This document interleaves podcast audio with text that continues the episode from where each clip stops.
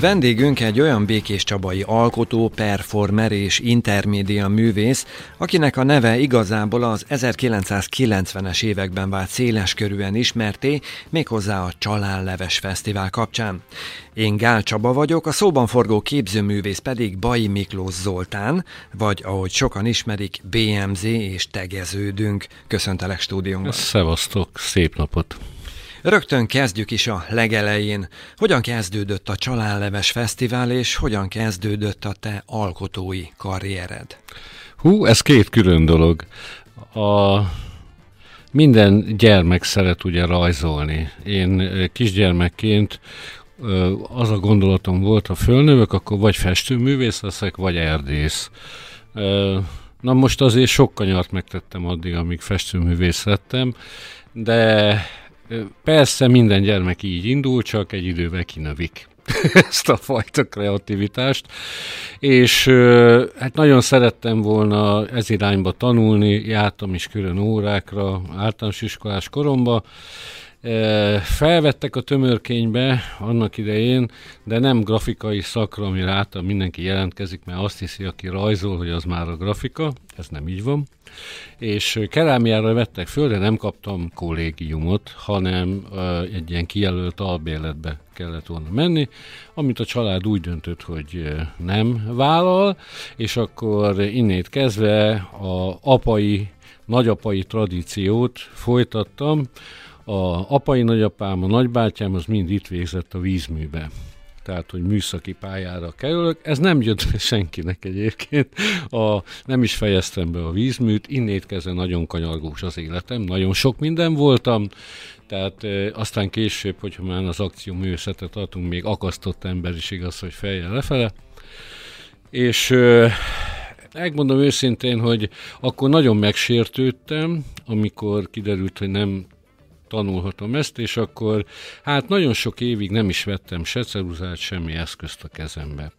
De egyszer aztán egy haverom, aki ide járt a Szabó Tibi, mondta nekem, hogy van, mely békési vagyok eredetileg, van békésen a egykori rajztanáromnak egy úgynevezett ifjú munkás képzőművészeti köre, hogy gyere föl, hogy ő is jár oda. És akkor fölmentem, na és akkor egy ideig csak így néztem ott a felvételre készülő lányokat, fiúkat, meg beálltam modellnek, és hát aztán csak odaültem a rajzbak mögé, és elindult újra. Hát gyakorlatilag ez az újraindulás, ez még, hát még fiatal ember voltam, ezt megmondom őszintén. Aztán volt úgy, hogy tanár leszek, rajz, földrajzszakos, ott is úgy volt, hogy felebeszettem volna, azt hitták, hogy helyhiány miatt, de ennek meg volt az oka, hogy miért nem vettek fel, egy nagyon másnapos voltam a szóbeli felvételén, tehát ez, én se vettem volna föl Baj Miklós Zoltán, tehát mondom őszintén. De ez is szerintem hozzátartozik ahhoz, hogy, hogy, hogy az, azzá váltam, akivé váltam. És akkor időközben, de hát elkezdtem gyermekekkel foglalkozni, ugyanúgy, mert nagyon szerettem mindig is a gyermekeket, tehát ez a fajta vizuális pedagógia, ez, ez, ez az életemben mindig jelen volt, és mert a gyerekekkel nagyon jó megértem magam, tudom, bennük még nincsen olyan, hogy jaj, mit akar ez az ember. És ö, az történt, hogy hát elkezdtem, a nagyon meghatározó volt számomra, a Csuta Gyuri mondta nekem, akkor a Békési Rekordba dolgoztam, mint képesítés nélküli grafikus, dekoratőr és segédmunkás, tehát ezek a három pozíciót is betöltöttem egy szemébe. És a Gyuri mondta, hogy hát van ez a békési alkotó tábor Dámfokon, hogy gyere el, Miki. És elmentem. Itt ismerkedtem meg Lóránt János Demeterrel, aki ez aztán jártam, néha Egerbe is meglátogattam a műtermébe, tehát egy ilyen, én vittem a dolgaimat, ő megnézte, elmondta, hogy ő mire gondol, én is elmondtam, hogy én mire gondolok. Tehát gyakorlatilag nagyon nagy hatással volt rám Lóránt János Demeter, úgyhogy egy nagyon jó Lóránt képeket festettem abban az időben, ezt megmondtam őszintén. És egy ilyen almaboros délutánon bámultam a akkori képeimet, és aztán rájöttem, hogy ez nem az én utam. Na innét kezdve jött egy nagyon nehéz időszak. A, ebből tulajdonképpen Vágréti János bácsi lendített ki, mert akkoriban a Lóránt János Demeter meg én is az akvarelken kívül ilyen szürke tónusú monokrom képeket festettünk, és akkor Jani bácsi mondta, hogy Miklós, te egy született kolorista vagy, hidd el nekem, tehát merjél színeket használni. Na, abban az időben nagyon sokáig nem született önálló mű, rengeteg kilódás volt. Veres Kármámos szobrászmű, és akkor Fazekas mesterrel, csak aztán, hogy szobrásznak tanult tovább. Kaptunk békésen, vagy béreltünk egy műtermet, úgyhogy szakkört vezettünk, és ö, ö, gyakorlatilag ott rengeteg olyan mű született, ami nem mű, tehát gyakorlatilag el van téve néhány belőlük, de a többsége az nincs meg, mert nem érték el azt a szintet, hogy önálló.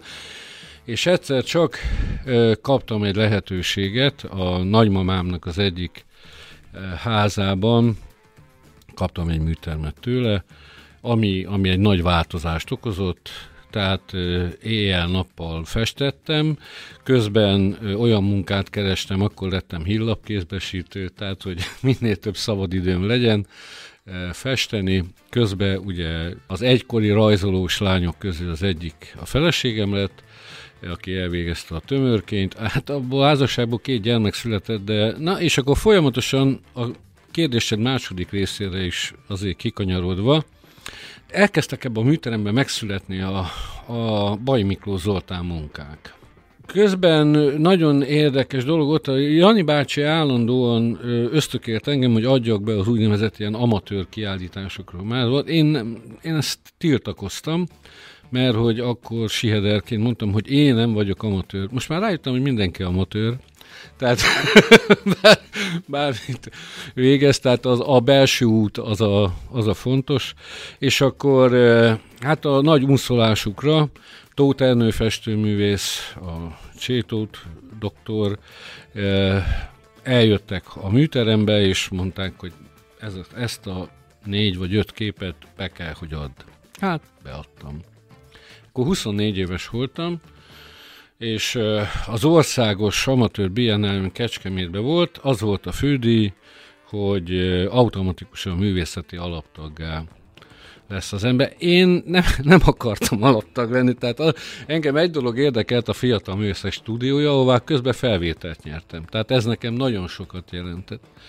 És tényleg a sok fiatal, kreatív művész, tehát teljesen más, tehát kinyílt a világ. Azokat, amiket így szlamizdatokban olvastam, meg a, volt a Kossuth Rádióban éjszaka egy Bagoly nevezetű műsor, abban megszóltak különböző filozófusok, tehát e, ez az irány érdekelt engem.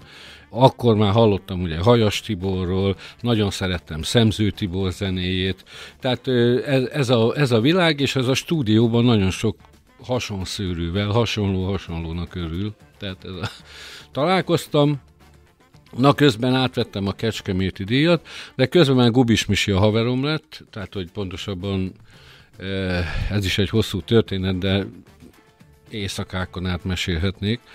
Az a lényeg, hogy eh, megvétózták itt ilyen helyi eh, hivatásos művészek ezt az én automata automatikus alaptagságomat. Nagyon érdekes, mert a minisztérium, tehát megkaptam a levelet, hogy mit írtak, néhányan alá is írták, nagyon büszke vagyok rájuk. És tehát az a, a legfőbb indok az volt, hogy a, nem vagyok méltó arról, hogy a szocializmus alkotója legyek, tehát ez a, a társadalomban, tehát egy, egy méltatlan lény vagyok. Ezt most már akár kitüntetésnek is vehetem, tehát simán. A, és Közben hívott a szervezője, Angyal Mária, aki a Népőse Intézetnél volt, hogy, hogy nem tudják automatikusan kiadni. Mondtam, hogy nem is érdekel. Na, ő e, határozott anyai ösztönökkel instruált engem. Ilyen, nem, nem, nem mondható szelíd pressziónak, mert elég határozottan elmondta, hogy mit kell tennem. Na, hát tiltakozásomat feladtam, beadtam azt az öt művet a művészeti alaptagsági kérelmemet. Igazából szerintem én nem is adtam be, mindegy, ez egy ilyen automatikusan működött. Volt ott egy közös műterem, de akkor én már nagyon jó, voltam közös műteremben, vagy alkotó telepen, már elhunyt Samu Géza, akkor a Velencei Biennáli nő képviselte Magyarországot, Huber András, tehát csupa olyan nagy, nagy művésszel voltam jó barátságban és Bukta Imrével többek között. És akkor ebbe a közös műterembe kellett bevinni a munkákat, és hát láttam ott annak pofával befordítva a művek, és akkor kérdezik tőlem ott a műteremben, hogy na te is benne vagy a zsűriben, dehogy mondom, mert felvéd, neked? na és akkor az volt a lényeg, hogy mondtam, hogy kimenjek, nem kell, hogy kimenjél, ment a tisztelt zsűri, vagy mikor szóltam, fel van véve. Én megmondtam, legalább nézzék már meg, miket hoztam föl. Tehát ez, ez a valós történet. Na, így lettem alaptag, de a stúdió meghatározó. A stúdió az azért meghatározó, mint ahogy említettem, és a családnevesekre most jutunk el, hogy akkor a Fiatal stúdiója szervezett különböző fesztiválokat, voltak foglalt házak, volt több ilyen művészeti csoport, amiket ide aztán meg is hívtam Békés Csabára az Oriens 92 kelet-európai alkotóműhelybe. Nagyon tetszett nekem annak idején az első víz nélküli strandfesztivál, meg sok, sok ilyen dolgom, Ecetgyárba, Rezonancia Fesztivál, tehát sok helyen, és akkor így a stúdióban beszélgetve, akkor már alkotótársam volt Kovács István, eh, papírszobrász és performer. Vele csináltuk az Angyal Csinálok című munkát, ami annak idején a eh, tavaszi fesztiválnak is eh, egyik része volt Budapesten, de itt debütált Békés Csabán az Diffi Ház kaszinójába. elég eh, nagy élmény lehetett itt a csabai fiataloknak, mert hogy nem, hogy, tehát, hogy nem, hogy ilyen erős performanszal, de gyakorlatilag magával műfajjal is szerintem még nem találkoztak.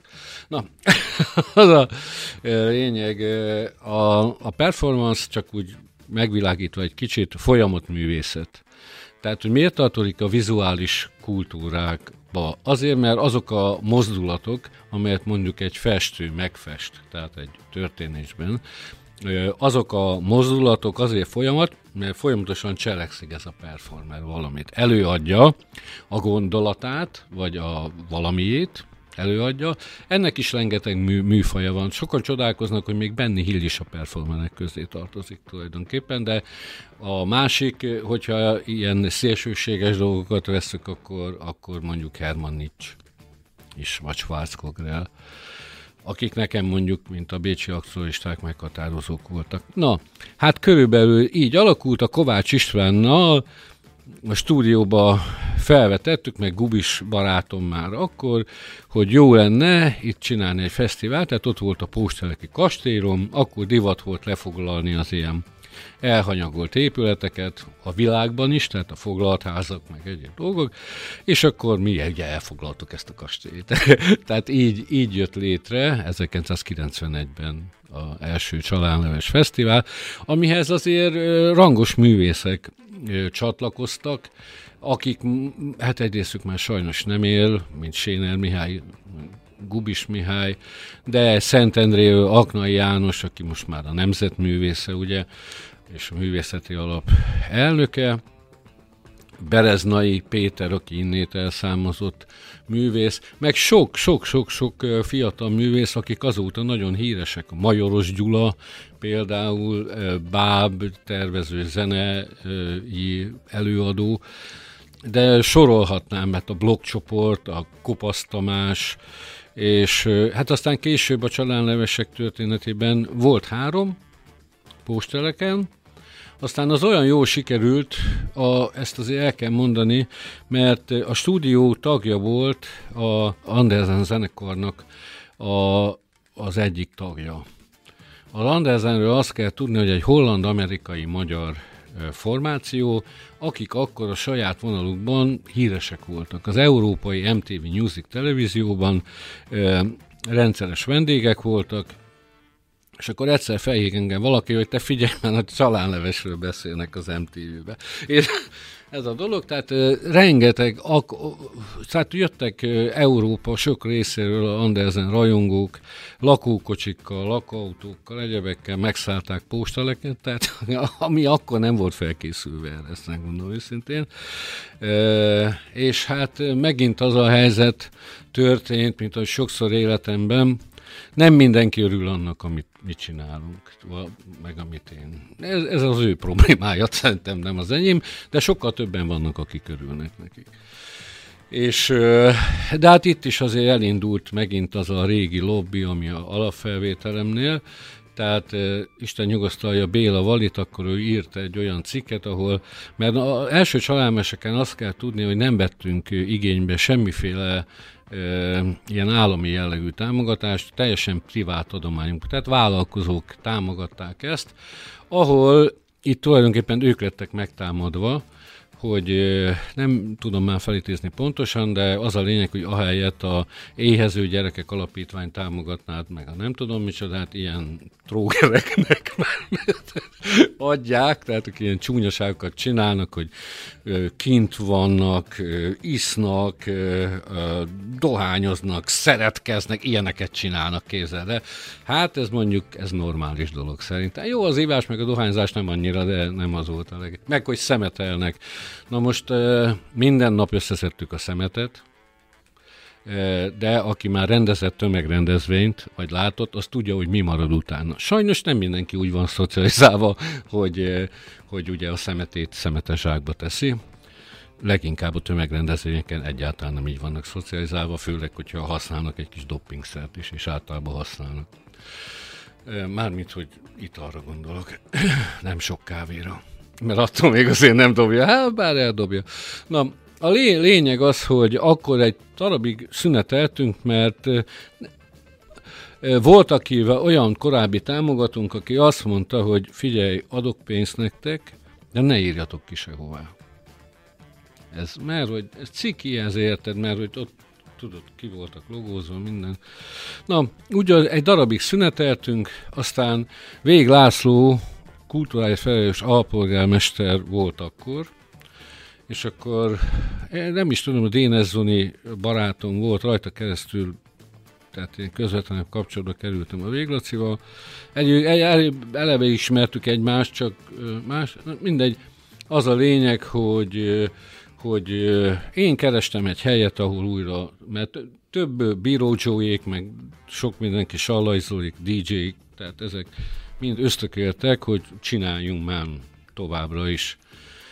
És akkor megkaptuk a ö, kisrét 30 szám alatti tanyát, tehát Laci, a, akkor még a hol élő halott, hol tetsz halott Masek kulturális egyesület, amit sose jegyeztek be kulturális egyesületként.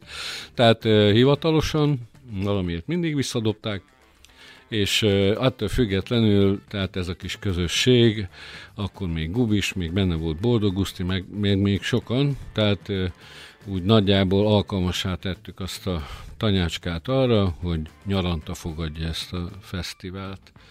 És ott azért voltak problémák, nem volt elég áram.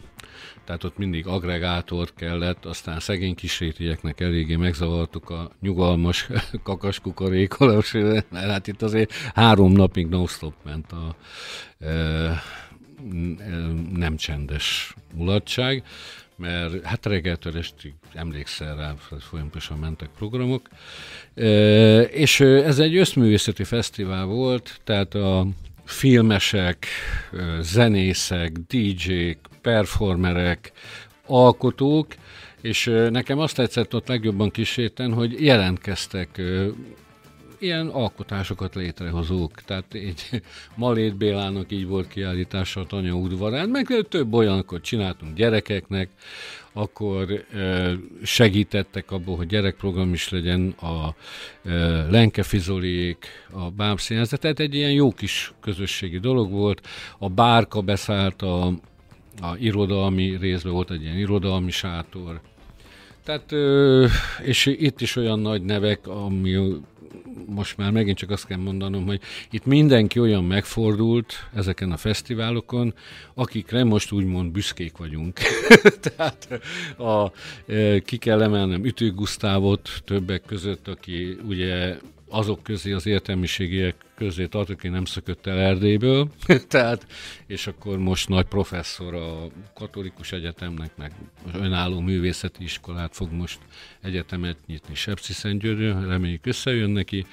Bukta Imre, ugye, aki most lett Kossuth díjas, tehát, ö, ö, hogy mondjam, nem akarok, ezt sorolhatnám, tehát ezek a, a dolgokat. Nagyon jó kapcsolatban voltam akkor, a, most is jóban vagyok tulajdonképpen a Tilos Rádió bizonyos szerkesztőivel, és a Tóth Szabolcs szitárművész segítségével ugye lejöttek ide olyan formációk is, amelyek nem kértek annyi gázsit, mint amit máshol szoktak. Tehát, szóval, és hát többek között a, ezek a fesztiválok sok nagy sztárnak ugye debütáló fesztiválok voltak, mint például a sokan nem gondolnák, hogy Békés megyében a tankcsapda a csalálevesen lépett föl először.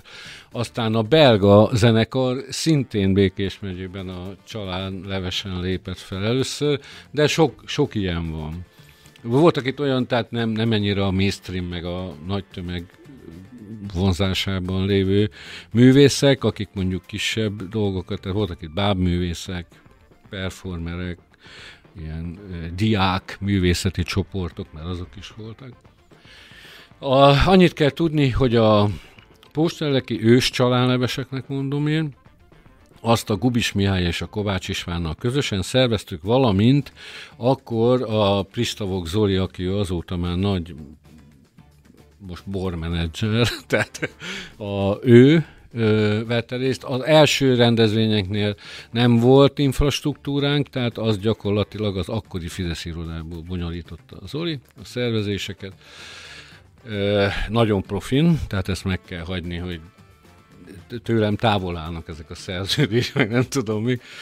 És ö, aztán ö, amikor újraindítottuk a csalánlevest, az, az ifi ház az mindig mögöttünk állt. Ezt meg kell hagyni, tehát a Balasság Fecóék, mint a technikai, Szente Béla, mint a mindenkori igazgató.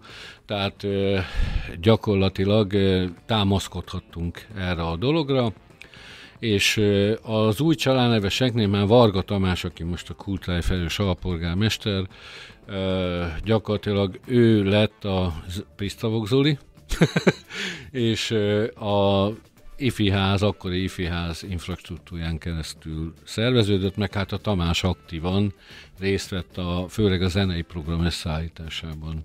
Aminek én nagyon örülök, mert legalább sok minden így leszakadt rólam, tehát így maradt inkább a vizuális, meg az egyéb máshová bennem sorolható művészeti tevékenység. Tehát ez a, hát igen, mind, minden eseményen ugye történnek minden ilyen fesztiválon, rendezvényen vannak nem várt események.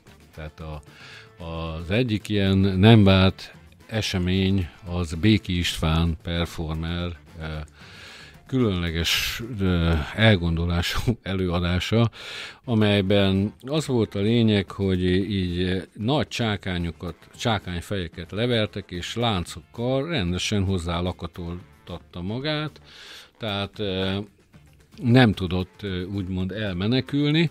Neki volt egy elképzelése, hogy meggyújt maga körül egy ilyen tipiszerű sátrat, ami leég, csak azt nem kalkulálta be, hogy a szél az, az mint elem, besegít a munkába, és megsült a feneke, szó szerint. Tehát az a, tehát, szegény, tehát ilyenkor a, egy performance-nál nehéz eldönteni a külső uh, dolognak, hogy ez az előadás része, hogy üvölt, mint az állat, érted?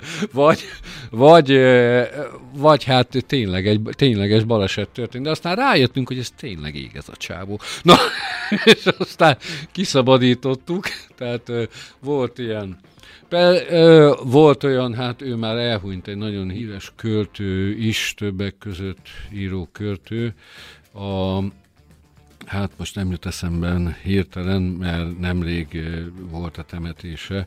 Ő, ő neki nem igazán jött be az élet, a, a műútnak volt sokáig az egyik ö, irodalmi szerkesztő, Miskolc környéki, Kabai Lóránt több a keleti kultúrákkal foglalkozó előadók, performerekben néha feljön az a hajlam, hogy a, hogy a lét és a nem lét határait megkóstolják. Én is ásattam el élve magam. Ő is ása, elásatta magát, csak én ezt nem is nagyon értettem, hogy egy fóliába hermetikusan bezáratta magát, és úgy, hát, az, ott egy kicsit izgultam, de megmaradt.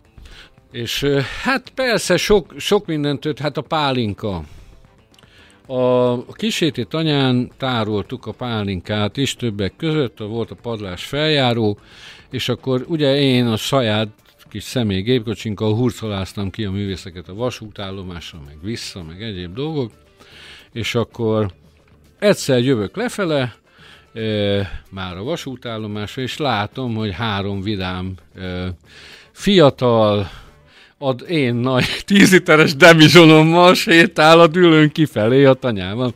Na gyerekek, hát hová viszitek a pálink? Hát ott találtuk ott bent, a, izé. hát mondom, ne, ne vigyétek már el, tudod, tehát ilyet találtak. Szintén ezekre a, az is nagyon aranyos dolog volt, a leleményesség az emberekben, tehát ez egy nagyon fontos dolog, és én ezt pozitívan értékeltem, csak aztán beszéltem vele. Mondják nekem, hogy van egy nő a dűlő bejáratánál, aki minden autótól belépő díjat szed. nagyon jó kitalálta, nagyon égyes. Nem sokat, nem sokat, tehát nem tudom mennyit, pár száz forintot, tehát, de az a lényeg, hogy, és nagyon sokan fizettek is. Tehát tudod, állította, szépen, tehát megállítottam, volt egy Molino kihúzva, ahogy a 470-es útról lefordulunk, és akkor gyűjtögette a kis pénzeket. De én mondtam, hogy meg is érdemli, csak most már hagyja abba. Nagyon sok élmény volt, így a ős csalánlevesekre visszatérve még egy kicsit az Andersenre, mikor én mondtam a stúdióban, hogy jó, jó, de hát figyelj, nekünk nincs annyi pénzünk, hogy az Andersen kifizessük. Nem kell, ingyen megyünk. Még visszatérve Zoriens 92-re, kelet-európai alkotó műhely, akkor a volt szocialista országokból a a legprogresszívebb művészeti csoportokat hívtuk meg, tehát a litvánok és a, az oroszok, hát képzeld el, hogy ahogy elmentek, nem voltak hajlandók ugyanarra a járdára lépni, és így a járda mellett, mert nagyon vicces volt egyébként, de ijesztő is. Mentek és köptek egyet, ahogy elhaladtak egymás mellett. Tehát, hogy ennyire, nem is azonos helyen szállásoltuk el őket, tehát ez a hajón miért. Én úgy érzem, hogy van még benned pár történet, és még akkor nem beszéltünk a Jankai Apartman Art tehetségfeltáró programról, a tótlegókról, vagyis a téglaszobrokról, és egy dokumentumfilmről sem, amit rólad forgattak, úgyhogy erre majd egy másik alkalommal jó, jó, jó sort. Én köszönöm szépen, hogy vendégünk voltál, és további ja, Otthon érzem magam itt. köszönöm szépen.